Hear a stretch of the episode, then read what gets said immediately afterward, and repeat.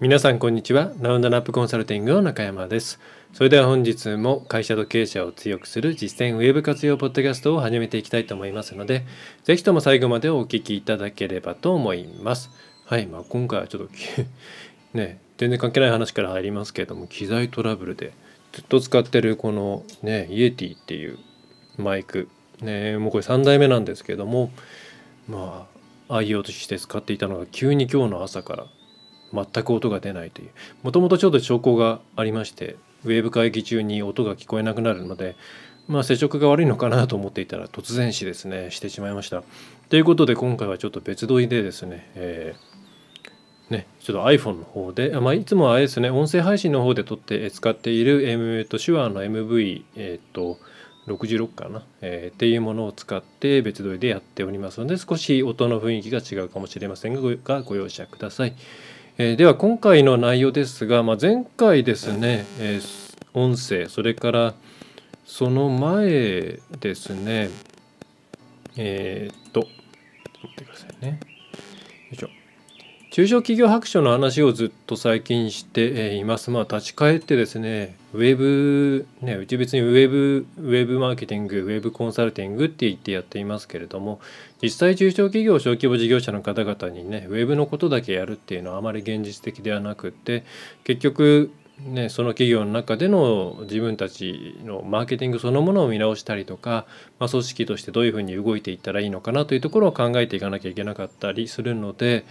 まあ、どちらかというとそういうところの配信をね強みにしていたんですが、まあ、最近ちょっとウェブの方に寄りすぎてしまったなということで、えー、立ち返って中小企業白書の方をやっています。で一つ前の時ところは音声ポッドキャストでちょっと違った切り口をやったんですが第352回ですかね。一つ前のウェビナー先週のウェビナーですね。の方では中小企業白書の事例を読むということでいくつかの事例をご紹介していきました。でそれはその事例そのものというよりも事例の読み方というところに着目してやりました。え事例に関するコンテンツというのは中小企業白書に限らず様々なところにありますがやっぱりそれもね使い方を間違えてしまうとうんまあ、ミスリーディングを引き起こしてしまったりですとか、まあ、自分に都合のいい部分しか見えなかったりですとかそういったことが起きますので、えそういうふうにはならないようにどういうふうに、え事例というものは読んでいかなきゃいけないのかということをもちろん中小企業白中小企業白書の方に載っている事例の中の解説もしながらお伝えしています。で、え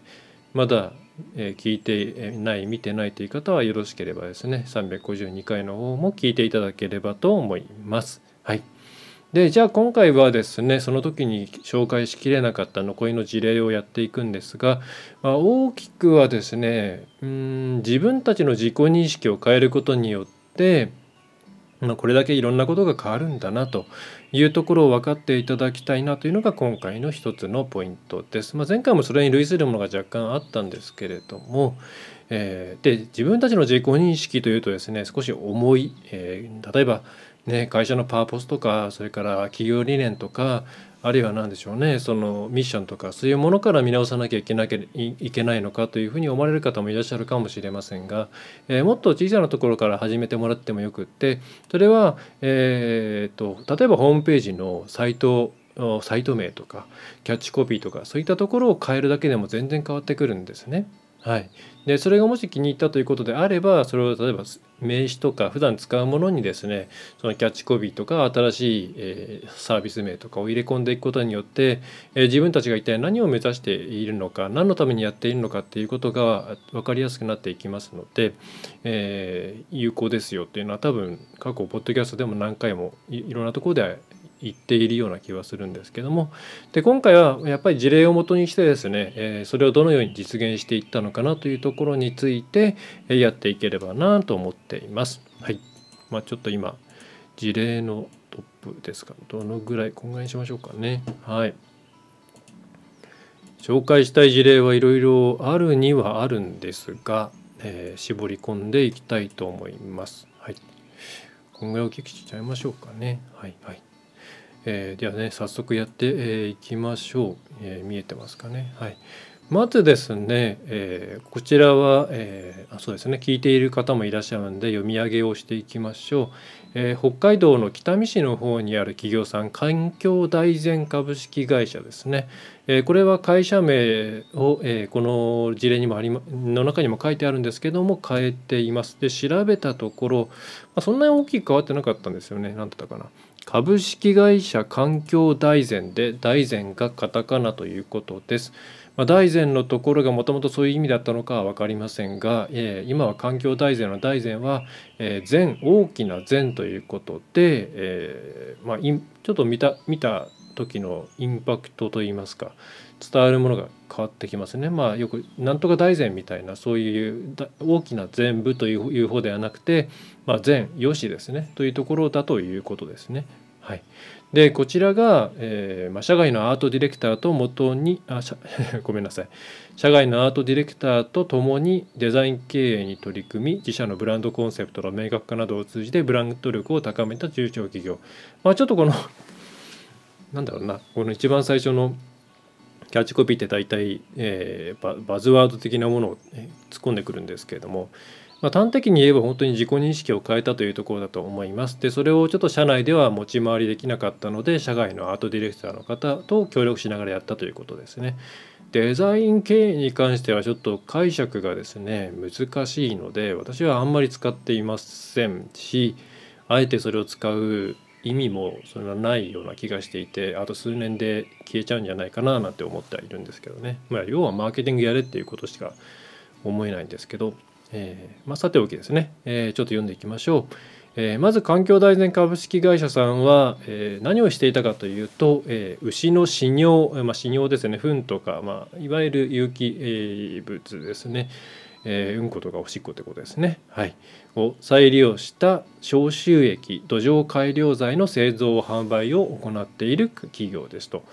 ね、なんか逆説的ですけれども、まあ、死尿をもとにして消臭液とかそれから土壌改良ですからまあその土の成分なんかを良くしていくんでしょうね。まあ、それは汚染されたっていうものを変えていくのかそれとももっとこう土を豊かにするのかっていうところまでは分からないんですけども、えそういったところをやっているということです。で、えーまあ、ここが事業承継をしたんですね、えーと、家族経営というか、まあえー、いわゆる家族経営かどうかは分かりませんが、えー、と親からですね継いだ会社ということですね。はい、でそこで、えー、何をしたかというと徹底的に自社を分析しましたと。で自社の強み存在意義などさまざまな観点から毎週のように経営幹部も交えての議論を重ねたと。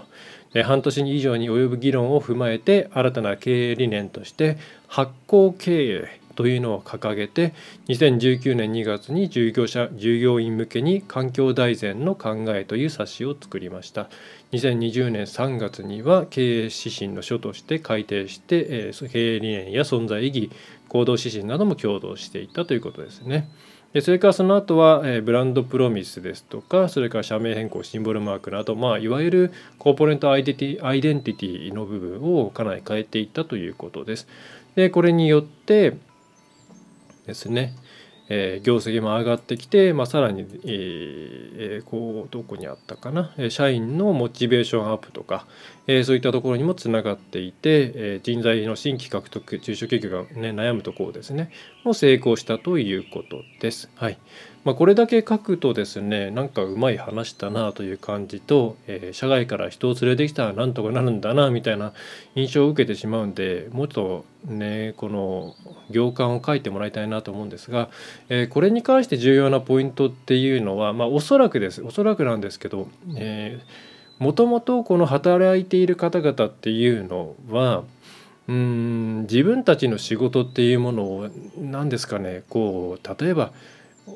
俺はこの仕事をやってるんだ私はこのこういうことをやってるんだっていうのを、まあ、なんかあんまりこう大きく言いづらかったのかなという印象を、まあ、勝手にですね想像しています。まあ、なぜかというとやっぱり元ネタとしてまあ綺麗なものではないっていうところその信用再利用した消臭とか土壌改良っていうことなんで、まあ、なんとなくですねそういうのを扱っている会社だからなみたいなところで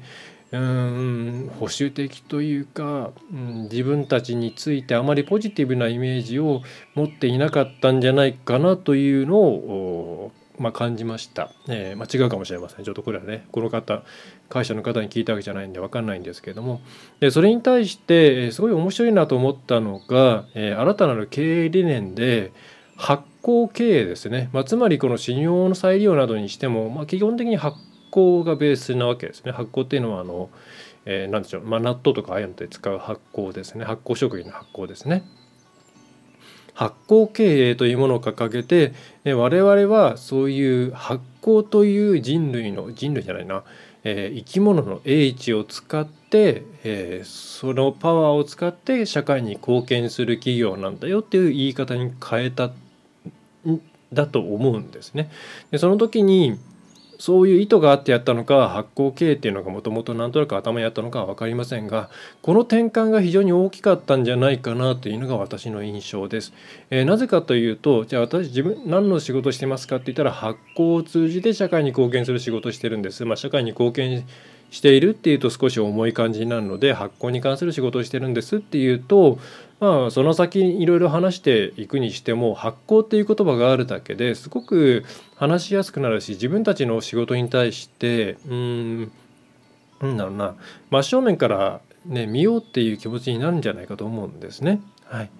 でこれが大きな転換点だったんじゃないかというふうに思っています。でその過程はまあ経営幹部の方を交えて議論を重ねたと書いてありますけれどもおそらく一番、うん、嬉しかったというかインパクトがあったのは、えー、どういうふうにしたいのかな、まあ、従業員の方々だと思うんですよこの経営幹部の方々というよりは。でそういう方がね、えー、身内だったりとかそれからなんだろうな、えー、近い人ですかねに自分たちの仕事をこうリブランディングして伝えられるようになったっていうことが会社全体の何でしょうね、えー、方向性を保つそして士気を上げるっていうところで大きかったんではないかと思います。はい、でこういうふうに自分たちの仕事に対してポジティブに、えー、捉えるあとはうんとやっぱりその何でしょうね自分たちとしてもあんまり人に言いたくないっていう、えー、ここの状況になっているとその人たちが作ったものっていうのはうん言い方が難しいんですけれどもやっぱり一般的に汚いものみたいなものを扱っているんだなっていう気持ちで作ると出てきたものの商品とかパッケージングとかそれから製図のキャッチコピーとかっていうのはなんとなくそういうものが入ってくるんですよね。そうすると消費者側としてもそういう、形で扱うのでなかなかこううん、広まりづらかったりする。これ言い方が難しいですね、えー、別にあのあの悪く言いたいわけじゃないんですね。これはそういうものを使う商売っていうのはたくさんありますから悪く言いたいわけではないんですけどもやっぱり自分たちのものに対してポジティブなイメージとか、えー、お客さん自分たちが自信を持ってこういうことやってるんだよって言える状況でないとそこから先の特に一般消費者に渡るような商品を作る場合にはなかなかいいコンセプトが出なかったりするんですね。はい、でで結果としてこの PDF に事例の方にもありますけれども新しいターゲットとして20代から30代をターゲットにすると。でそれがそれをやろうというふうに思えたっていうのはこうやって自分たちの存在っていうものを、えー、きれいに再構成することができて、えー、こういう概念を概念だったら若い人たちにも伝わるんじゃないかっていう気持ちにみんなが慣れたっていうことなんだと思います。はい、で実際ここにパッケージ載っていますけれどもキエールという名前とかこのパッケージとかもかなりなんでしょうね白を基調としてすごいいいなんでしょうねあのあこういうふうにみんなの気持ちが変わったんだなっていう印象を受けるものなんですよね。うんえー、ということで、えー、この事例に関してはうーん多分中小企業白書を作っている側としてはこのなんかえーとですね、ブランドコンセプト云々とか明確化とかそういうところに焦点を当てたいんだと思うんですが現場感からすると自分たちの仕事に対してのイメージポジティブイメージを持てたっていうことに尽きるんじゃないかなっていう印象があります。それが綺麗な何でしょうねえっ、ー、と綺麗にまとまっているのかそうじゃないのかっていうことではなくて自分たちの仕事を肯定的に捉えられるようになったっていうところが大きいんじゃないかなと思います。まあ、ちょっとね本当はもともとそんなに別に否定的に捉えてないよっていうふうに言われちゃうかもしれないんですけれども多かれ少なかれそういう部分はあったんじゃないかなというふうに思うんですよね。はい、であのこういう例っていうのは、まあ、ここまでドラスティックなものでなくてもたくさんあって、えー、ね、皆さん例えばそのよよくね他のところと何が違うんですかとかそういう質問ってすると思うんですけど結構な割合で、まあ、自分たちって別にそんなに周りと違わないよねっていうことってあるじゃないですか。でまあそれはそうなんですよ。全ての競争企業競争を行っている企業が何らかの独自資源を持ってるなんていうのはまあまずないですよね。はい。同じような軸で戦っているんですけれどもじゃあそこでどうして差がついてくるかっていうと割とそういうパフォーマンスの部分であって、えー、その自分たちのうんなんだろうな、えー、うまく言えないんですけどね。こう自分たちの仕事に対してどういう立ち、えー、気持ちで接しているかとか、えー、それをうん統一できているかとかそういった部分で結構差が出るんですよね。うんえー、なので、えー、ちょっとここまでドラスティックじゃなくてもいいので、えー、本当にホームページのですね例えばキャッチコピーとか一つをみんなで一生懸命考えるとかそういうとこでもいいと思います。なんとなく自分たちのやってることってホームページに反映されてないよねとかパンフレットに反映されていないよねっていうあるいは反映されているんだか反映されていないんだかよくわからないようなふわっとした言葉でしか書いていないよねっていうような場合はここを変えるだけで全然ですねその一人一人のパフォーマンスが変わってきますと。はい、ちょっとそんなあのいろいろ考えなくてはいけない事例から紹介しちゃったんですけれども、えー、すごくこれは興味深い事例だと思うので、ね、なんかもうちょっと追加情報があったら知りたいなというところがあります。はい、であとはですねえー、っとでそこで重要になってくるのがもう一つやっぱお客さんとの直接点をも直接の的な接点を持っているかっていうのもやっぱり大きいんですよね。えー、で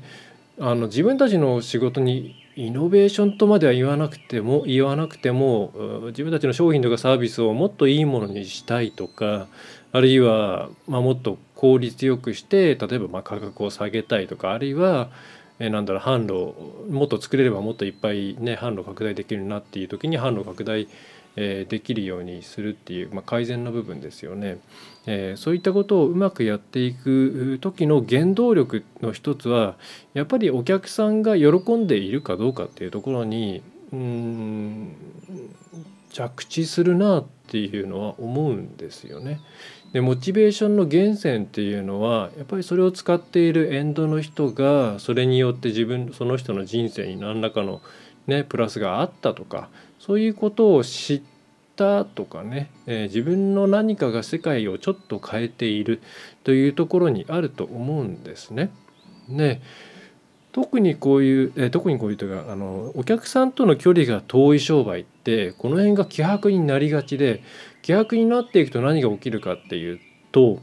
えー、知りたいっていうことをもはや諦めてしまってもう目の前にあるものを、えー、とりあえずやって、えー、いればいいんだっていう気持ちになるんですよ。でこれあの流通の過程でねでもう間に何社も何社も入っているようなケースでよくあって、えー、自分たち、まあ、この価格でこれだけ売り上げが出て利益が出ているけれども実際どうなんだろうねこれってみんなにどういうふうに使われてるんだろうねとかなんかもうちょっとよくできるとことかあったりしないのかなみたいな、えー、そういう気持ちでやっちゃってるなっちゃってるところってあるんですね。でこれまずですねそういう状況だとうん商品の改良とか改善とかってまず行われないです。はいえー、でそこで一つ事例として面白いなと思うのがこの株式会社強立理化科学研究所というところですね。はい、これも事業承継を機にというところで企業理念の再構築に取り組んだ神奈川県横浜市の企業様ですね。はい、でもうこれはですね理化学研究所という共立理化学研究所という、えー、名前が示す通り、えーまあ、サイエンス系の商売をやっているわけなんですが、えー、主力主力商品がパックテストというものでこれは検査薬なのかな、えー、みたいなもので、えーまあ、これほっといてもある程度安定して売れるっていう商品だと。まあ羨ましい商品ですよね。羨ましい商品であるがゆえにそこに改善の力学が働かないっていうことなんですね。はい。えー、ここに、えー、事例にはえ営業への意識が低くてもパックテストは安定的な売り上げが見込めたことから同社製同社製品を扱う代理店との関係も希薄希薄化し最終ユーザーがどのように自社製品を活用しているかも把握しきれていなかったと。で岡内社長は社内の各部署を経験していく中で硬直化した組織のままでは市場環境の変化に順応できないと危機感を持っていたというふうにあります。はいまあ、まさに今いろいろつらつらと話をしてきた内容なんですけれども、えー、悪く言えば本当に機械のようになってしまうんですね。うん、で、えー、突然これがまあ売れなくなったりするわけですよ。あの外資の参入とかですね需要の急激な変化とかで、まあ、そうすると急に経営が傾いてしまったりするわけなんですがで、まあ、この株式会社共立理化学研究所さんは、まあ、そこに危機感を持っていって、えー、なんとかこれをうん前に進めていかなければいけないと。ということで、まあ、何をしたかというとやっぱりですね、うんまあ、一つは企業理念の再構築と書いてあるんですが多分そのもう一個ある、えーと、スマートパックテストというものを入れてエンドユーザーと直接つながることが可能になったこの辺が、えー、大きいんじゃないかと思います。やっぱエンドさんの声ってもういろいろあるんですよね。もちろんそれはポジティブなものだけではなくってネガティブなものだったり誤解であったりいろんなものがあるんですけどやっぱりそういう生の反応もう誹謗中傷とかはダメですよ。えー、ダメなんですけども生の反応を得ることによって自分たちの出している商品がこういうふうに誰かの仕事だったり人生に影響を与えているんだという意識が芽生えてくる。でさらにそれが自分たちの想定していなかったようなさまざまな良い反応であったり悪い反応を起こしているこれがどんどんどんどんですね、えー、溜まって沈殿していくと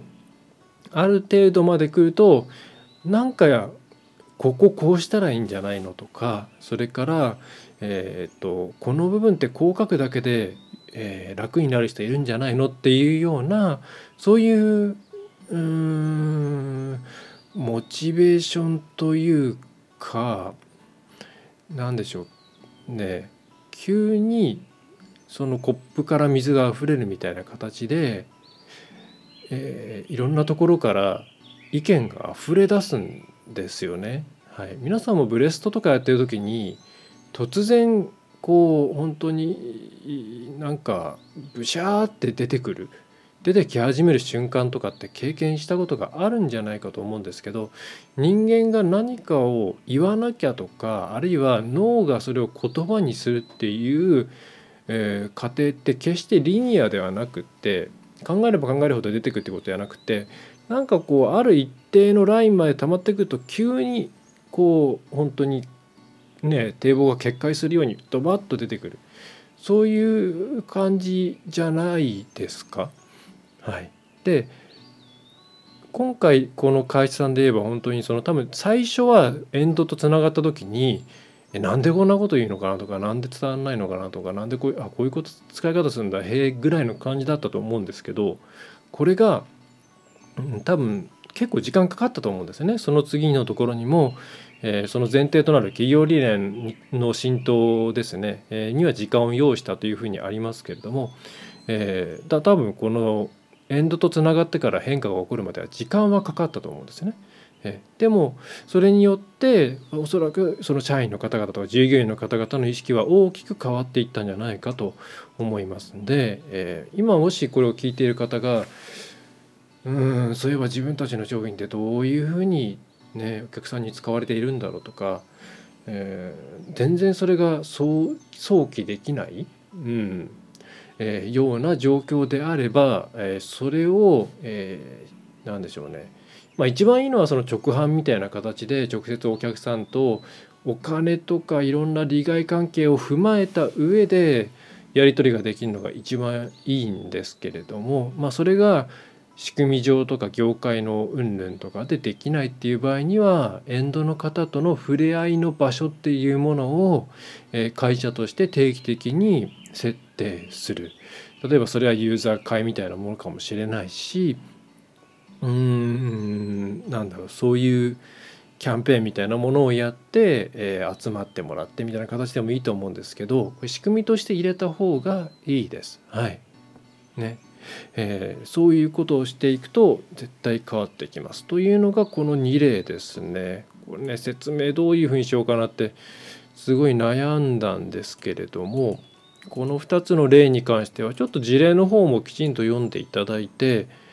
であのそのままさらさらっと読むとあなんかうまくいったんだなっていう話で終わっちゃうんですけれども、うん、自分たちもこういう状況になっていないかとかそういう観点で見ていただくと、え、いいんではないかなと思います。はい、でででですね。何分喋ったんだろう。うん25分。というのがあります。でねこれねどういうふうにやるのが効率がいいのかっていうのはあのよく、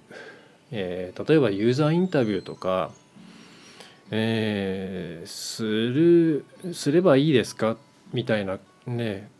ことを言われたりもするんですけど特別なことを何か1回や2回やっても分かんないですしそういう時に来る人ってロイヤリティが高いので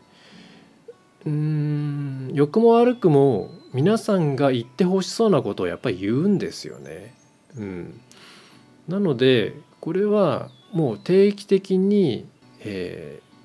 ー、いいものも悪いものも接する機会を作る、えー、あるいはもうそれはもう売り方としてそういうチャンネルを何でしょう多少効率が悪くてもお客さんとの接点を持つための重要なチャンネルとして直販を1個持つみたいな、えー、そういうチャンネルを持つという形でやっていった方がいいと思います。うん、定期的にいわゆるユーザビリティテストみたいな形でやっていってもあんまりねこれなんか情報出てこないんですよね。うん、それは何だろう場の問題なのかもしれないですけれども私自身すごく経験上そういうふうに感じることが多いので仕組みで入れるっていう形でやっていった方がいいと思います。はい、ね。まあ、よくあの何でしょう。地元の人に、ね、こっちの話で言えば自信を持ってこう自信を持ってなあの名刺をね渡したくなるかどうかが一つの分岐点だっていうふうに言われたりするんですけれどもうん、名刺2回名刺をパッと見た時にこれ人に見せたい、えー、あるいは名刺変わりましたっていう時に知り合いに「俺名刺変わったんだよ」っていう形で見せたいものになっているかどうか、えー、あとホームページうちのホームページこんな感じこういう仕事してんだよ。お父ちゃんこんな仕事してんだよ。みたいな形で見せたいと思うようなものになっているのか、えー、そういう観点で見るとまた変わってくるかもしれないですね。はい。身近な人に自信自信を持ってというのかな。うん。こういうことやってるんだよっていうふうに言える状態にしてあげるないと、まあ、少なくとも新卒はというか新しい採用は難しい難易度はどんどん上がりますしうん。働いている人もですね、えーまあ、そこからのいろんな波及ってのはないでしょうね。はい、地元 PR なんかもなかなか難しくなってくるんじゃないかなと思います。はい、まあそんなところで、はい、ちょっと今回定性的な話なんですけども、えー、な話でした。あとおまけを1個やろうかなと思うんですが、はい、全然違う話をします。はい、えー、で何でしょうね、えー、実態に近いというか、はい、デジタルやっときゃいいんだよ。ウェブマーケティングやっとけばなんとかなんだよっていうわけではないっていうですね。ことが非常に 非常に分かりやすい。なんだろうね。自分で自分の首を絞めてるような気もしますけどもね、えー、はい。えー、まあこれはですね、えー、感染症流行下に DX 推進室を立ち上げ動画戦略を軸としたデジタル化に取り組んだ中小企業福井県の413名製造業、まあ、製造業さんってね人数多いんであれですけども結構そこそこ大きい中堅ぐらいの企業さんじゃないですかね、えー、松浦機械製作所さんですということです。まあこれで何伝えたいかというとですねえっ、ー、とまあこれはまあえーと、対面じゃない営業手法の見直しをしなきゃいけないっていうこと。あこれ違うない。これ違うな。これはいい例。ごめんなさい。これはねこれ前回の動画でやりましたね。これいい例です。ごめんなさい。これはね素晴らしい例です。はい。そうじゃなかった。えっ、ー、とどっちだったかな。なんかねいっぱいいっぱいメモしてんで分かんなくなっちゃいましたね。えっ、ー、とえっ、ー、とですね。あれ消したのかな。あの何を紹介したかったかというとちょっと今パッと 出ないんですけどこれ前回やったところだなあこれだ、えー、SNS と来店客の分析を連動させ無駄のない店舗運営売上増加につなげた中小企業、えー、7名の方資本金100万円貸し製造ということで、まあ、本当に中小企業小規模事業者だと思います。ケーキ屋さん大変なんですよね今ね。はい株式会社有の子さんです。でこれで伝えたいのはですね、えー何でしょう、まあ、本当に文脈全くないんですけどよく言われるんですよね SNS 特にインスタとか、まあ、TikTok のことはあんまり言われないんですけどを増やせば売り上げにつながるんですかって話を言われるんですけれども基本的に増えたところでつながらないんですよね。それは意図を持ってそこからなんだろうなつながるようなことを考えていかなきゃいけないんですけどフォロワーを増やしましょうみたいなことだけで増えるってことはないんですよ。でこの事例もそうでえー、1000人ぐらいのフォロワーがついたそうですケーキ屋さん。ちょっと多分デコレーションケーキとかのもうアップしたんだと思うんですけれども。ね全く客足が伸びなかったということで、えー、まさにまさにそうなんですっていう感じなんですよね。こういう事例をちゃんと SNS 屋さんは出してほしいんですけれども、えー、1000人ほどのフォロワーがついたが客足は伸びなかったと。でまあ、ただ専門家派遣制度を活用して Facebook の運用分析をしてもらったところフォローしているのは見込み客にもならないような人が多いことが分かった。どういう分析をしたのか分かりませんが致命的な1,000人のフォロワーをどういうふうにつけたのか買ったわけではないんでしょうけれども。うん。ね。ええー、だから数ではないっていうことですね。えー、でやっぱりこう実際ですね来店客のアンケートも取り入れながら客層分析っていうことで結局あの特に地域証券の商売に関しては、えー、リアルでのやり取りが大きいですよ。あのネット上でなんとかっていうのは一旦リアルの方で実店舗とかで何らかの触れ合いがあってその上で例えばまあそこで SNS フォローしてもらって、えー、そこでアンケートを取るとかであればまた変わってきますけれども基本ねあの地域証券だったらやっぱりリアルのねあのなんだろうえー、接点っていうものを大事にした方がいいと、えー、いいです。あのウェブ上で楽できるっていう考え方はね捨てた方がいいですよ。はい、で、えー、あとここは、えー、Google マイビジネス、まあ、Google ビジネスプロフィールですね今で言うと、まあ、Google マップって言っちゃった方がいいのかもしれないですけど、まあ、部署違いますけどね。えー、でここのデータを取ってでもうこれ結構面白いなと思いますここまでやってる企業ってあんまないなと思うんですけど、まあ、どんぐらいちょっと優位なデータが取れるのかまで分かんないんですが、え、インサイトの数字ですよねきっとね、え、閲覧数とか検索数とか取れるんですよ。あのマップ上でどれぐらい閲覧されたかとかそれからそれが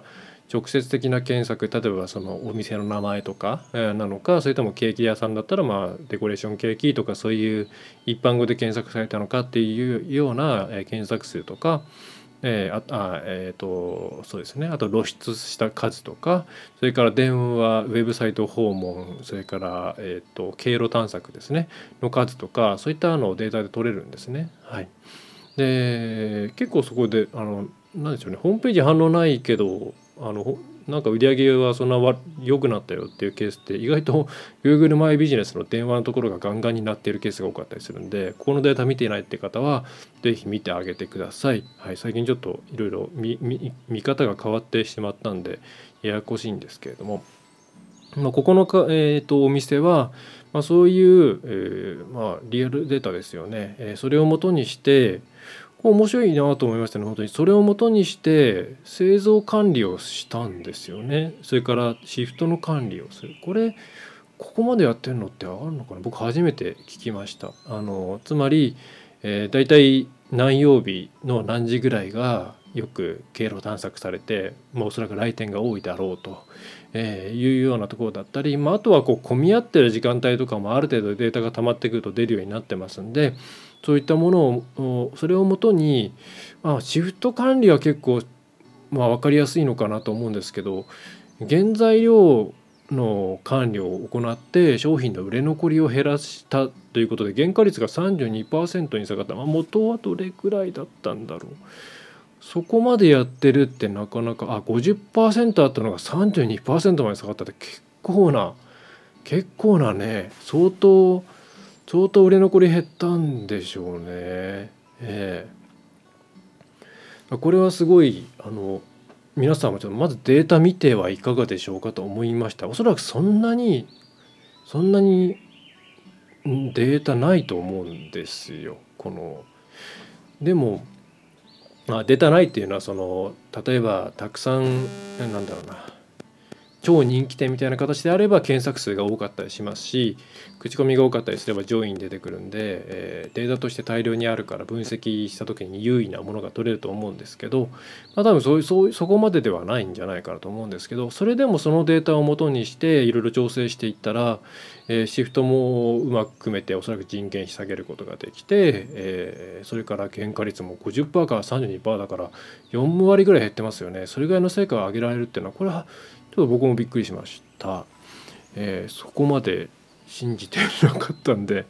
びっくりしましたね。でこれは多分ねあの Google マイビジネス、まあ、Google ビジネスプロフィールのこのこのデータって本当にその SNS のなんかエンゲージメントとかそういうですねなんだかよく分かんないものではなくって生のデータなんですよ。結構リアルに紐づいたデータなんで、えー、かなり実態に近いものが取れたんじゃないかと思います。Google マップのデータって Google マップのデータっていう言い方は良くないのかな？Google 旧 Google マイビジネス現 Google ビジネスプロフィールから取れるデータっていうのはえー、っとなんだろうなあのうん、割とリアル寄りのデータなので、えー、こういう活用をすると成果が上がるんじゃないかなと思います。はい、でまあ極論こういうところはねそこのここが入り口だったりしますからここの情報あの Google マップ上の情報を、えー、っときちんと商品とかサービスとかも入れ切ってで、まあ、残りに関しては、えスマホで見やすい、ね、SNS だといろいろ解析しづらいんで、まあ、ホームページ簡単なものをね、えー、別にそんな盛大に作る必要なんかないですからなんか、ね、ノーコード系のツールで作ってしまって運用する感じでいいんじゃないかななんていうふうに思いましたね。はいえー、すごくうまくやっているなという感じですね。はいまあそれでやっぱり1,000人ほどのフォロワーがついたけど客足が伸びなかったっていうあたりにすごく何でしょうねこう悔しさがにじみ出る言葉があるので本当そうですよ。うん、あの全然ツイッターだろうがフェイスブックだろうがインスタだろうが何だろうがそうなんですけどね見る人増えた増えてもね、えーまあ、むしろ何かこう言いがかりをつけられて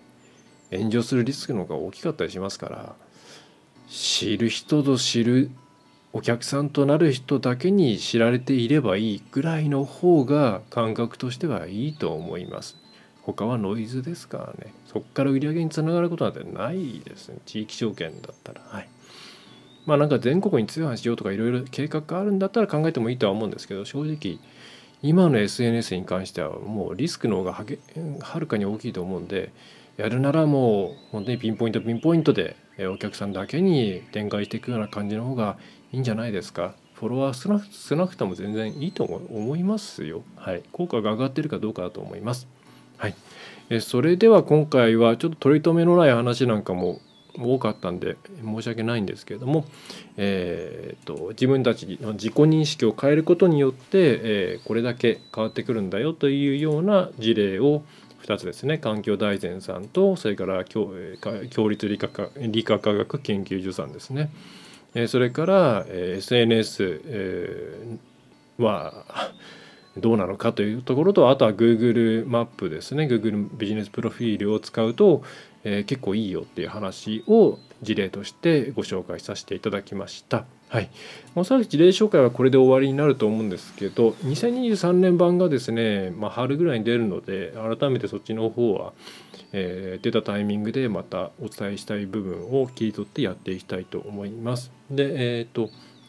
中小企業白書とか小規模事業まあ今は一緒か。で、うんまあ、私たちのような立場の人間だけが見るもんだって思われがちなんですけどやっぱり皆さんと同じような環境にある人たちがどういうことを昨年やってきたのかっていうところがまとまっている、えー、いい資料なので是非あの概要だけでもですね、えー、事業者の方々も見ていただくと、えー、いいのではないかなと思います。はい、きっとそこからいろんなウェブにつながるアイデアも出てくると思いますので、はい、えー、それでは今回はそんな感じですね。はい、以上になります。寒いですね。寒いですね。撮影してる時エアコンの音入んないようにエアコン切ってるんで、実はめちゃめちゃ寒いんですよね。えー、なので、えー、今日はこれで終わりにしたいと思います。はい。それではまた次回も、えよろしくお願いいたします。何か取り扱ってほしいみたいなネタがありましたら、えー、ポッドキャストの質問フォームからお送りください。あるいは問い合わせフォームから、えー、匿名で送っていただいても構いません。